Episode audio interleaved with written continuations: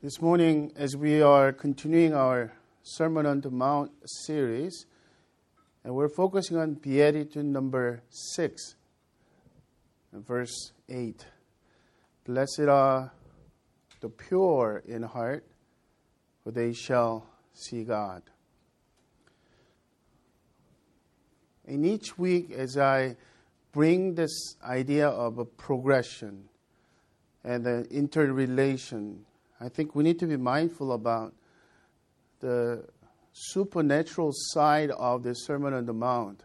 It is not just a moral teaching, it is the work of God and grace that Jesus is explaining to, to the kingdom people, uh, Christ followers, believers in Christ. But in, in a way that, if you look at even the original text, and there is no verb. So the, the words are so few and packed with spiritual uh, truth. And then some uh, liberal theologians and the scholars will say, well, you are actually spiritualizing too much things here. In a way that I have a compassion for that approach. Because on a standing on the mountain uh, on a hill that Jesus is teaching, it will be very um, natural and clear for the people to hear hear that. But this, the very word of God, revealed in God's written word, is not just for them, but for the rest of the generations to come. And it is this really incredibly insightful sanctification process. As I mentioned before, this Sermon on the Mount, especially the Beatitude, rocked my world. When I really thought about and meditate on this, and I honestly, deeply believe that it could change each one of us. It could change our church. But there is a little caveat. Although this is a not a prescription, but the description of kingdom people, kingdom citizens in God's kingdom. And it is a work of God and work of grace. This has a strong taste of spiritual test, whether one is real Christian or not. And just past week, First John was grueling in terms of the clarity of Apostle John coming out and saying, You belong to the devil or you belong to the Father God. You have God's seed or you have seed of the evil one. So it's really clear. But Jesus, in, in some sense, Jesus' teaching on these eight verses are so challenging to us. So let's take a look at that way. Eight Beatitudes are portrait of kingdom citizens. And I would even clarify true Christians. If one really belongs to, to God as the King and the Savior and, and the Lord of that person, a true Christian, beatitude number one, is poor in spirit and purging self righteousness. Beatitude number two, a true Christian mourns over sin, purging unrepentance. Number three, a true Christian is meek, purging prideful, stubborn self. And so far, these are faces of false righteousness. When the false righteousness is purged, we have a new hunger. Number four, a true Christian hungers and thirsts for righteousness, purging false cravings. And as I mentioned before, and starting with Beatitude number five, now it's a feeling process. A true Christian is merciful, receiving mercy from God. It's not actually one who is mercy earns the right to receive mercy from God, as one who shows mercy shows a sign of having received mercy of God and continue receiving. And today, we're focusing on Beatitude number six a true Christian is pure in heart and receiving spiritual sight from the Holy Spirit. We'll find out more about what that is all about. Number seven is a true Christian is a peacemaker, receiving reconciliation from Christ. And number eight, true Christian is persecuted for righteousness' sake, receiving passion for true righteousness. A couple more things as we continue on. And some of you are shaken in a good sense. I think we should really think about the um, superficiality of the Christianity in America nowadays. So it, it's really good idea to welcome the Word of God through the Beatitude challenge, to examine whether we, we are in the faith or not. But a couple of things that we need to be careful about is that no one is perfect except Jesus himself. We are to become more like Christ through the beatitude sanctification process. So unless you have no desire whatsoever, each one of them, that you are in the process of sanctification. But I want to also emphasize if you never felt that you have no need to purge your self righteousness, self reliance, you ought to check whether you really are Christian. And the same thing last week, when, whether you really struggle with forgiving someone and being merciful to someone is a secondary matter. But if you are so fine, stubbornly holding on to grudges and the people who have harmed you or offended in any way, that you think that it's a right and you don't care what the scripture says, you ought to ask yourself whether you are really in the faith. Another thing, we should not take a look at the Beatitude as a linear process, as if you're step number one, step number two, you graduate from that. We're actually going, it's a real life, a message spirituality is basically going around this process over and over and through that, we become mature. And mature people in Christ will show deeper signs of each quality. So, even today, as we're thinking about the pure in heart, let me tell you right off that no one is pure in heart except Jesus Christ. So, if there's an impurity, is always there. But if you don't have any desire for the purity of heart, you ought to challenge yourself whether you are really in the faith, whether your salvation is genuine. But at the same time, let me give you a comforting thought for us. If you are aching and become keenly aware of your impurity in your heart, that is a sign that you are a Christian. It's kind of a little strange to think about that. Oh, I, I need to be pure in heart in order to in order to validify that I am a true kingdom citizen. But and yet, because the sanctification process is continuing, we will never become perfectly 100% pure in heart until we get to heaven, until we see Jesus face to face. In the meantime, there is a groaning going on. And if you, if you do have a groan, groaning in your heart and become aware of, even at the best days, I don't really have a pure and purest motivation and motives in my heart. and God's grace is upon you. Holy Spirit is working within you and me. So let's start right away. What does it mean to be pure in heart? In Western thought, heart has a lot to do with feelings. Don't try to think with your mind. Think with your feel the things through your heart, meaning feelings.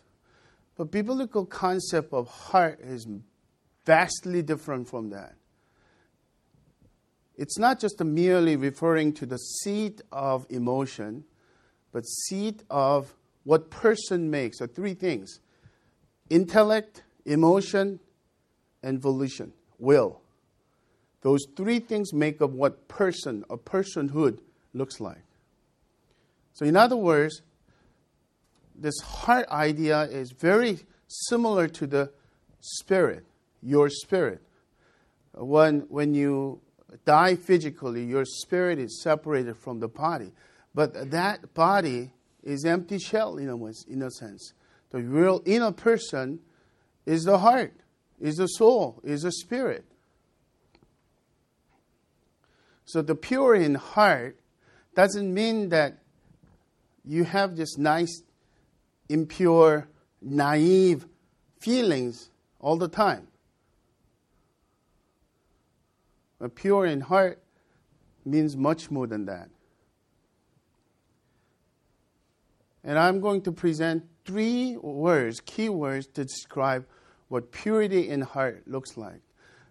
A first one is a, a pure in heart, a pure heart is a sincere heart having no guile or duplicity to hide. Sincerity is the first word.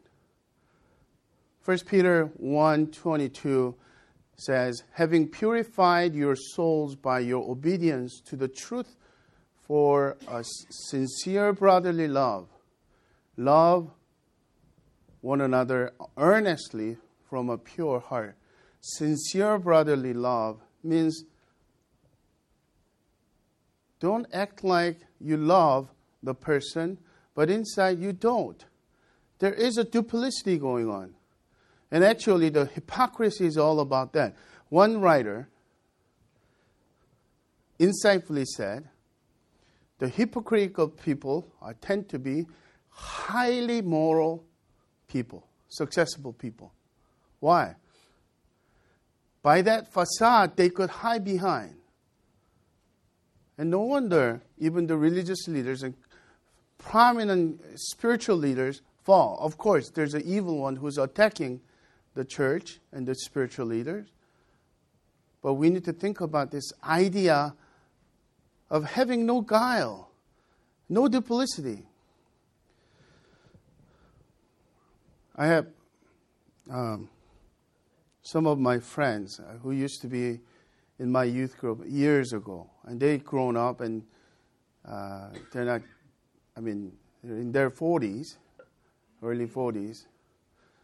And I still remember my heart aching about the stories that they're telling me after visiting Asia. And, not only is a motherland uh, cultural experience, but also spiritually shocking experience. Because of drinking culture, many of his friends and relatives took them out to uh, drinking places, dinner and drinking. And he felt so refreshed by their no guileness I mean, by their guilelessness, by being so honest and upfront and straightforward and no hiding anything. And he said, basically, when, when I meet up and hang out with my Christian friends, there's always this uh, obscure things going around, but they were admitting so clearly with, in a sense, no shame. But one thing is so clear, or maybe alcohol will, might have helped a little bit, But they're brutally honest and they're nowhere hiding it whatsoever. And they came back with this shaken idea of maybe I need to be real. And I told them, you could continue to be real and stop drinking. Drinking is the, the excuse for, for you. Because what, what did they do? They usually have a one, one sip of the drink and they start opening up, right? As if it affected. No, it takes, time. But it's just it's mere excuse. But sincerity. Christians need to be careful about this. The Pharisees were called by Jesus not only hypocrites, but he called them, You whitewashed tombs. We love Europe these days, right? Many of you went to Greece. And just imagine the calendar looked like the crisp uh, uh, sky, um, blue sky, cobalt color sky, and then you see the you see the sea, ocean, and beach, and then these white houses, nicely, even whiter than these walls. That's what Jesus is talking about. Jewish tombs were painted with this white paste to make sure that appearance looks good. But what's in the inside the tomb? Decaying body, a smelling stench of deadness. That's what Jesus is talking about. Let's be real. Let's be honest. But it is not just a throwing all the guts out in front of everyone. And that will be such wrong idea. Because the second idea really um, introduces the right path for us. But before that, I love J.B. Phillips. Before Eugene Peterson came up with this message, J.B. Phillips in 70s, I think, paraphrased the New Testament. And there's a lot of insight in that paraphrase. And he paraphrases Matthew 5 8, today's verse, this way Happy are the utterly sincere, for they will see God. But the purity is more than that. A, non believer might be utterly honest and guileless in some sense, but they don't have a purity in terms of holiness. A pure heart, secondly, is a cleansed heart, clean from defi- defilement and sin, which is the holiness. And as I mentioned, the filling process begins with two most important attributes of God. One is love and one is holiness. One is the mercy is a side of love that God shows us. When you're described in God, God is merciful. When we become merciful, we become more like God. And the holiness is one that Jesus was so concerned about. And it will be so good to, to know that, um, easier to know if Jesus said, Blessed are the pure, for they shall see God. Because the outward appearance, you could look pure. But in heart, what does in heart implies here? These are the words that Jesus actually spoke to the scribes and Pharisees. Matthew 23, verse 25 to 28. A little bit of a clarity that Jesus brings. Verse 25 Woe to you, scribes and Pharisees, hypocrites! For you clean the outside of the cup and the plate, but inside you're full of greed and self indulgence. You blind Pharisee, first clean the inside of the cup and the plate, and that the outside also may be clean. Woe to you, scribes and Pharisees, hypocrites! For you are like whitewashed tombs, which outwardly appear beautiful, but within are full of dead people's bones and uncleanness. So you may also outwardly appear righteous to others, but within you are full of hypocrisy and lawlessness. Without holiness, the inner cleansing, there is no pure heart. Hebrews 12, verse 14 strive for peace with everyone and for the holiness without which no one will see the Lord. Martyn Lloyd-Jones, his paraphrase for today's verse is Blessed are those who are pure, not merely on the surface, but in the center of their being and, and, and at the source of every activity.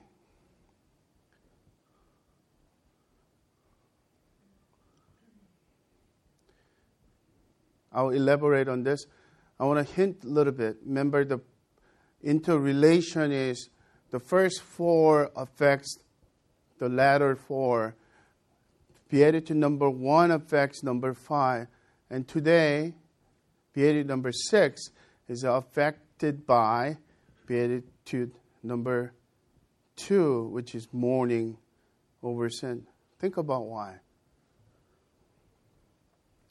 Third characteristic of pure, pure heart is un, undivided heart, which means unmixed with any other motives or devotions, single mindedness. Soren Kierkegaard, from which from whose word, name I got my first son's name, Soren, has a book, very famous book, entitled Purity in heart is to will one thing. There's such a great wisdom in that. Purity of heart is to will one thing. And for Soren Kierkegaard, it was the will of God. See, the idea of purity is not just a sincere but clean, but also undivided, this idea of a single mindedness.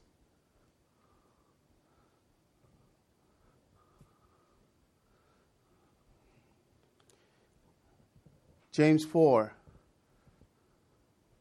verse 4 and 8 brings out even more clearly.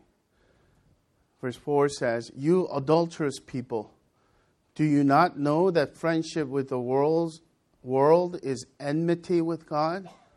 And therefore, whoever wishes to be a friend of the world makes himself an enemy of God. Draw near to God, and he will draw near to you. Cleanse your hands, you sinners, and purify your hearts, you double minded. The curse of the day is the word end. It's not my idea. Uh, 1930s and 40s, A.W. Tozer said it. Do you remember Psalm 62? My soul waits for silence, for God alone. The, the idea of continually repeating God alone, alone, you alone are my hope. But Americans, we love to see God and my career. We love to seek God and the success of my children. We seek God and materialistic prosperity.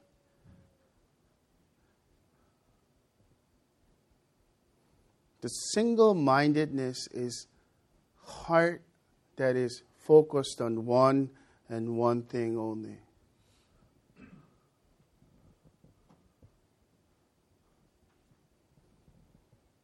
It is a growing intensity and passion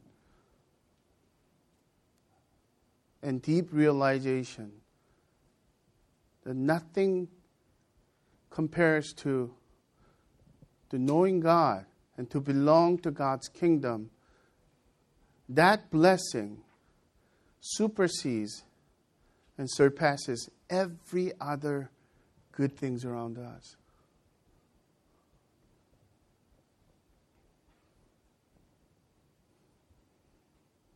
I know some of you are saying, Paul, I, the sincerity, I'm not there. That hurts.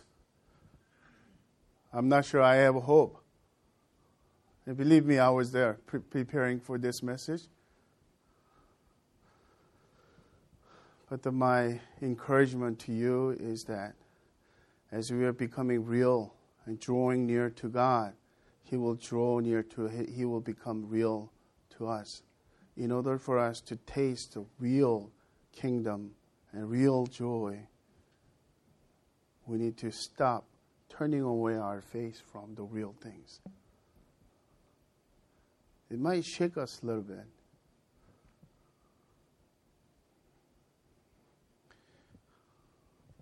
So, whenever we think like that, that's too conceptual. So, let's look at the real person whose heart was pure in heart in real life. And none other than King David. Now, now we're a little more comfortable. At least some of the gruesome sins that he committed. And some of us are free from that. Actually, maybe in heart we might commit it. For murder and adultery and conspiracy, all that sin disdained this man after God's own heart, King David. Verse uh, Psalm 51, verse 1 through 12, kind of shows what real person with a pure in heart looks like.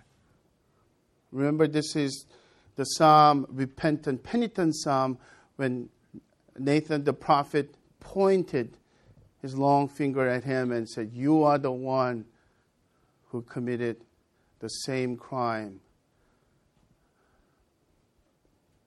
The idea of this neighbor taking away the ewe lamb, uh, a baby lamb, who was not only just a, one of his property, but became like a pet. But he didn't want to use his lambs and sheep to feed and to, to show hospitality his, to his guests. So he took the ewe lamb. And obviously, having been a shepherd all his life, David was furious. This man ought to, surely ought to die. And that's the, the time Nathan pointed at you are the man.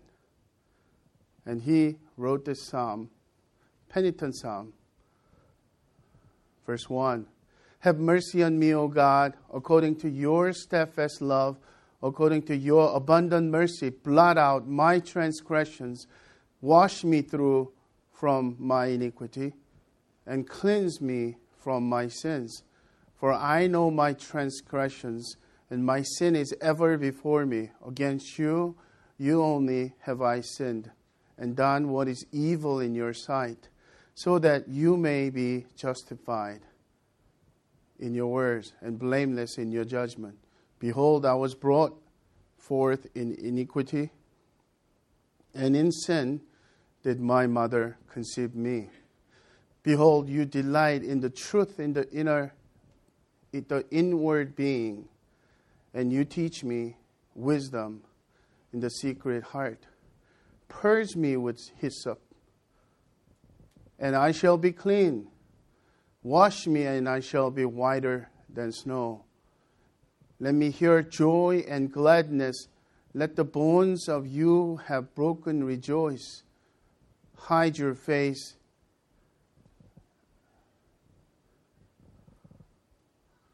From my sins and blot out all my iniquities created me a clean heart, O God, and renew a right spirit within me. Cast me not away from your presence, and take not your Holy Spirit from me. Restore to me the joy of your salvation and uphold me with a willing spirit. At least four things. Do you see here? I, I feel so comforted by knowing that God's mercy can cover multitude of sins and any sins. There is no sin that is bigger the blood of Jesus cannot cover. The first thing that David does as a person who's seeking to be pure in heart, approached God's mercy on him. In verse 1, what does it look like? Poor in spirit. Number two, he confesses his sin without hiding. Sincerity shows up. And this is a mourning over sin. And seeking the truth. Number three, in, a, in his innermost being. Uh, ESV called it the inward being, which means single mindedness. Let me be very clear about this. I'm a beggar who's telling where I got the bread, and this is not a theoretical thing. Sometimes when I become sincere and honest, the things that I hide away and run away from haunts me. And I finally sit before God. Sometimes it's a formal solitude and silence day. Sometimes it's just Starbucks, any kind of hideout place for me. And then God reveals me. You know what I do? I, I usually take out my journal and said, um, that person who committed, uh, who were rationalizing sins, Lord, that's me, I admit. But that is also another person who would long to be holy who want, long to please you with through my obedience. That's me. The gap is too too far. And I don't even I can't even control control my feelings. I can't even trust my feelings. So what is a single-mindedness? What is truth in the inward being? It has a lot to do with where you have not only the feelings and, and intellect, but your will, your volition. So I write this let me confess right now, even if I feel differently weeks ago, weeks later, this is the truth in my innermost being. I want to turn away from this hypocrisy. I want to turn away from this self centeredness. Save me, O God. Mourning for my sin. What does God do? Not because I credited, merited, but because of blood of Jesus, grace of God overflows on me. And I'm clean, white as snow. That is the power of grace. There are so many Christians who's trying to get well before they get to hospital to, to see the doctors. The great physician Jesus is waiting to heal us, to forgive us, to make our scarlet color sin to white as snow. Only we give our heart and surrender our heart.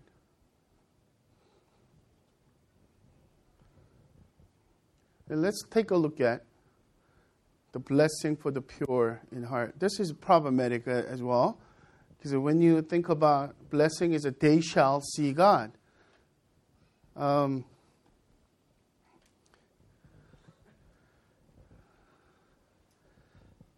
the greatest ultimate honor of humankind throughout the church history is to see God. Visio Dei. The vision of God. But we are walking through the Exodus in our home group studies as well, right? In few uh, chapters, we will find out Moses pleading with God, Show me your glory. Show me your face to me. And, and God said, You can't. I'll show you my back. And when I pass by, you will see the back. But you shall not see my face and alive. Isn't it incredible that even sight of the backside of God, when Moses came down, his face was glowing, beaming the light from the glory of God, indirect glory of God. The people were feared, and they couldn't look at Moses and even come near to him. So his face has to be had to be veiled when he was with the people. And when he meets with God, he will take off the veil to go see God again. But the blessing is this the very thing that was denied to Moses, the man of God, who led 1.5 to 2 million, the people of God, through the wilderness, the man of faith and man who is the meekest man on the face of the earth. By grace, he will show his face to us. 1 John chapter 3 verse 2 to 3 Beloved we are God's children now and what we will be has not yet appeared. But we know that when he appears we shall be like him because we shall see him as he is. And everyone who thus hopes in him purifies himself as he is pure. The glorious hope. And this is really the Christian faith and reality of what we really believe. And someday we will see Jesus face to face. Well, someday we will see in the presence of God, and, and His glory will be fully exposed to us without killing us because of His Son, and His Son as a mediator uh, for us. That split second of that visual, uh, the spiritual sight, will equate every little thing and big thing that we went through as a suffering, as a victimization, and whatever that might be. Sins done to us, sin we have done to ourselves, the systemic evil, the whole world everything will be justified, equated. Oh, what a glorious that day will be. But let me also urge us to think rightly about God. God is not like men. God doesn't have a physical body and form, although Son of God and second second person of Trinity, Jesus had body. Then we will see Jesus in a glorious form, like the Transfiguration Mountain.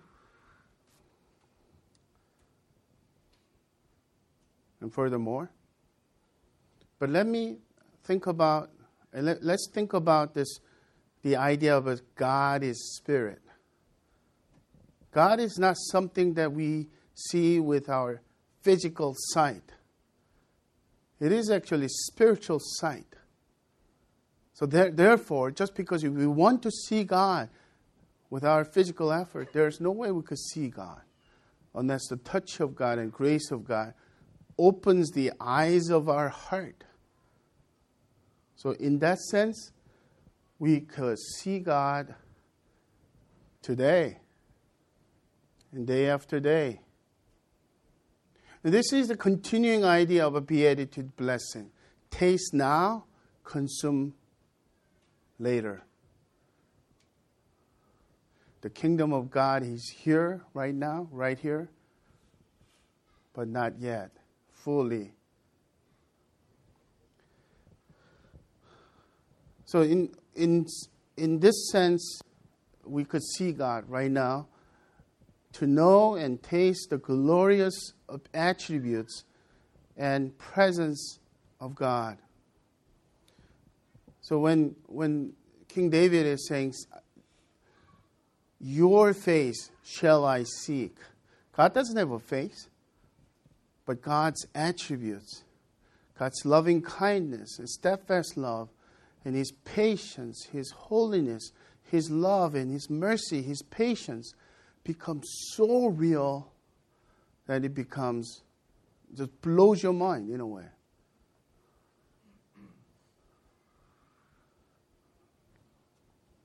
And I'm going to just take risk to say some things that will encourage you. But there is a little risk is that some people can become complacent because of this. If you have been born again, you have received the spiritual sight from God, from the Spirit. Unless He opens up your spiritual eyes, you will not see your depravity and need for salvation. You will not see the need for a Savior. And you will not surrender your heart so that Jesus becomes your King in your heart. And that process of opening your eyes is actually part of experiencing and seeing God. But today, we could continually go on and on without seeing God and experiencing His attributes. Relationally, it becomes a very distant, uh, pantheistic God who is different, indifferent. But don't you love the hymns that kind of exudes the intimacy and the reality of Christian faith that God gives us through grace? And He walks with me and talks with me. And He tells me that I am His own. And the joy we tarry and the joy we share as we tarry there, none other has known. I come to the garden of. The quiet time becomes mere homework, and we should wake ourselves up. Lord, open my eyes that I may see you, that I may see wonderful things in your, in your word. And when you go to park and extended time of God, and God, meet with me refresh my soul. My thirst is panting for my thirst for you. Psalm 36, 7 through 9. How precious is your steadfast love, O God. The children of mankind take refuge in the shadow of your wings. They feast on the abundance of your house, and you give them drink from the river of your delights. For with you is the fountain of life, and your light do we see light. So I want to conclude four practical ways. Once again, it is not because we, we do these things to be, in order to become saved, but because we are touched by the grace of God, we ought to live as a kingdom citizen today, continue to grow in spirit, and furthermore, and for above all things, enjoy what is available for us through grace. Number one, these are all means of grace. We could become pure in heart through mourning over sin. Do you see now? How do we become cleansed in our heart and sincere and become undivided in our heart? Not by human effort, lest we become more prideful and more self righteous. The key is going to God, who is full of mercy and grace, and mourn over our sin. And as we are mourning over our sin, His grace flow. Jerry Bridges um, writes very insightful words, poignant words here. he writes, So often when we sin, we are more vexed at the lowering our self esteem than we are grieved at God's dishonor. We are irritated at our lack of self control in subjecting ourselves to some unworthy habit. And God does not honor these self centered desires. This is one reason we do not experience more of His enabling power in our day to day struggles with so called besetting sins. God does not give us power so that we can feel good about ourselves. He gives us His power so that we can obey Him for His sake, for His glory. Amen. Amen to that. This is what God centered looks like. Going to mourning over sin is not because we want to feel better quickly, but because our desire to please Him and our happiest and joyous state is we, when we are in the nucleus of God's will, God's righteousness. He will cleanse us, He will purify our motive. Going, to, going back to my journal thing, the reason why I cannot show my journal, the recent ones at least, the, the old ones 20 some years ago, Kate can look through it, I don't care. But right now, it is too vulnerable for Kate to look at anything, even though uh, sometimes she, I think she looks for someone. this is what I write. This is what I write. And if you think that your pastor, well meaning pastor, is always pure in motive, you are absolutely wrong. Jeremiah 17 says, The heart is desperately sick and wicked. Who could understand it? I can't even understand it myself. So, what do I do? The solution is not arriving and accomplishing my purest state. Solution is the other way around. Admitting, acknowledging, looking back, and looking down on how low I am, and admitting my sinfulness my depravity before God. And this is what I do God, I have this ulterior motive, I have this ulterior motive, I have this ulterior motive. Even when I'm preaching, I want to look good. And when I make mistakes in my some pronunciation, my kids make fun of me. My, my obviously, my congregation will make fun of me behind my back. Oh, So why does it matter, God? Uh, free me. This is what I do. Here, I can't do it. You take it. At least for now, the innermost tr- truth in my, my innermost being is that I don't want these.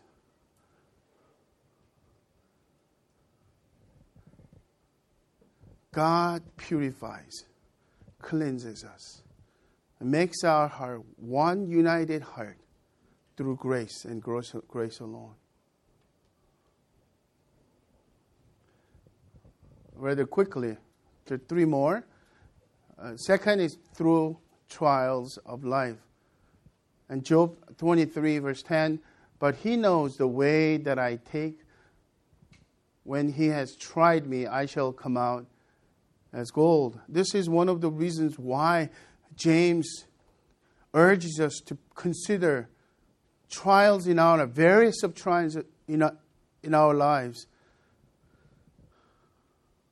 Pure joy. Why? Because things that we cannot do on our physical personal effort god's heavy hand is doing it. Our pride is just broken down. Our self-reliance is to the bottom. There's nothing that we could hold on to. We have to rely on our people, our brothers and sisters, and to God when you're going through the trials. That is a gift. So, some of you, my brother, sister, you're having hard time these days? Life is hard. Something very difficult happening in your life. I feel for you. But I pray that the Holy Spirit will open the eyes of your heart to see what God is doing with merciful heart, with steadfast love, that He may draw you closer, that you don't give up on Him because of good things in your life.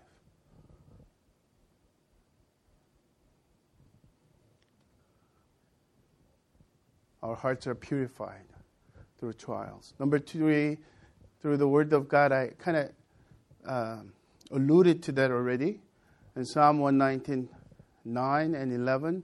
How can a young man keep his way pure? By guarding it according to your word. And then he says, I have stored up your word in my heart so that I might not sin against you. And go to God. God, His word has a purifying power. It becomes a mirror in our daily lives. Number four and final, and through a spiritual community. So notice that Paul's uh, charge for young Timothy, spiritual leader, is Uh, very straightforward about that Christian life is not a independent lone ranger life. 2 Timothy 2 22 says, So flee youthful passions. That youthful passion is not just a sexual lust, all kinds of wrong, false cravings that will hinder us to hunger and thirst for righteousness. Pursue righteousness, faith, love, and peace, along with those who call on the name, call on the Lord from a pure heart. Oh, this is a beautiful thing about our not only our home group community, but the very basically the men's group and women's group, the community designed for this thing. And I'm, I'm so glad that many of you have opened up your baggages and your very difficult things. And I know it's not easy. Sometimes some people annoy you, some people disregard you. But as a community, we look at the same brothers and sisters who call the name of the Lord and pursue righteousness and, and holiness together. It is a powerful thing. I conclude with the song, the lyric of song that we just sang a few minutes ago.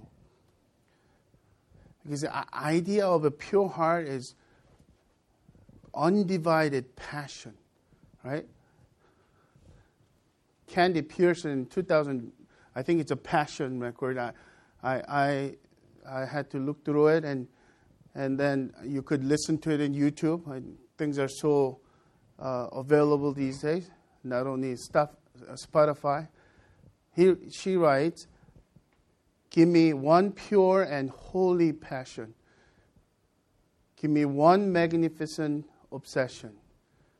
Give me one glorious ambition for my life to know and to follow hard after you. Lord, to know and follow hard after you, to grow as your disciple in your truth. This world is empty, pale, and poor compared to knowing you my Lord. Lead me on, and I'll run after you. Lead me on, I will run after you. May that be our prayer, our earnest prayer today and this coming week. Let's pray.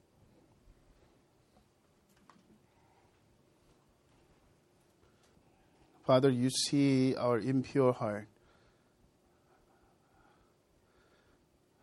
You see our dirty heart. You see our divided heart.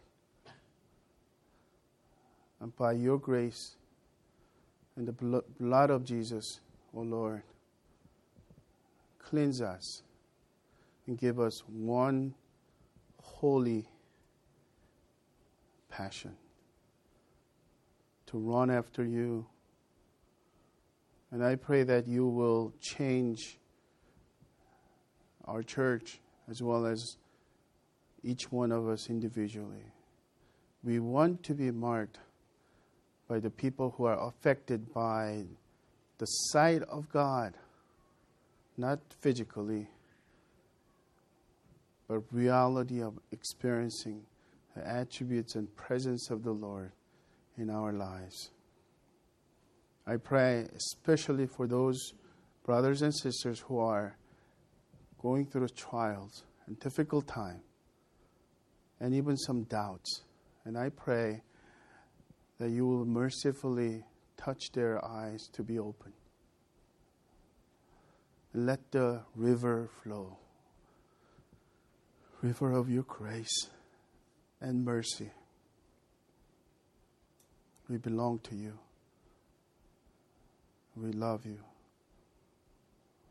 And we pray all these things in the name of the Father, of the Son, of the Holy Spirit. Amen.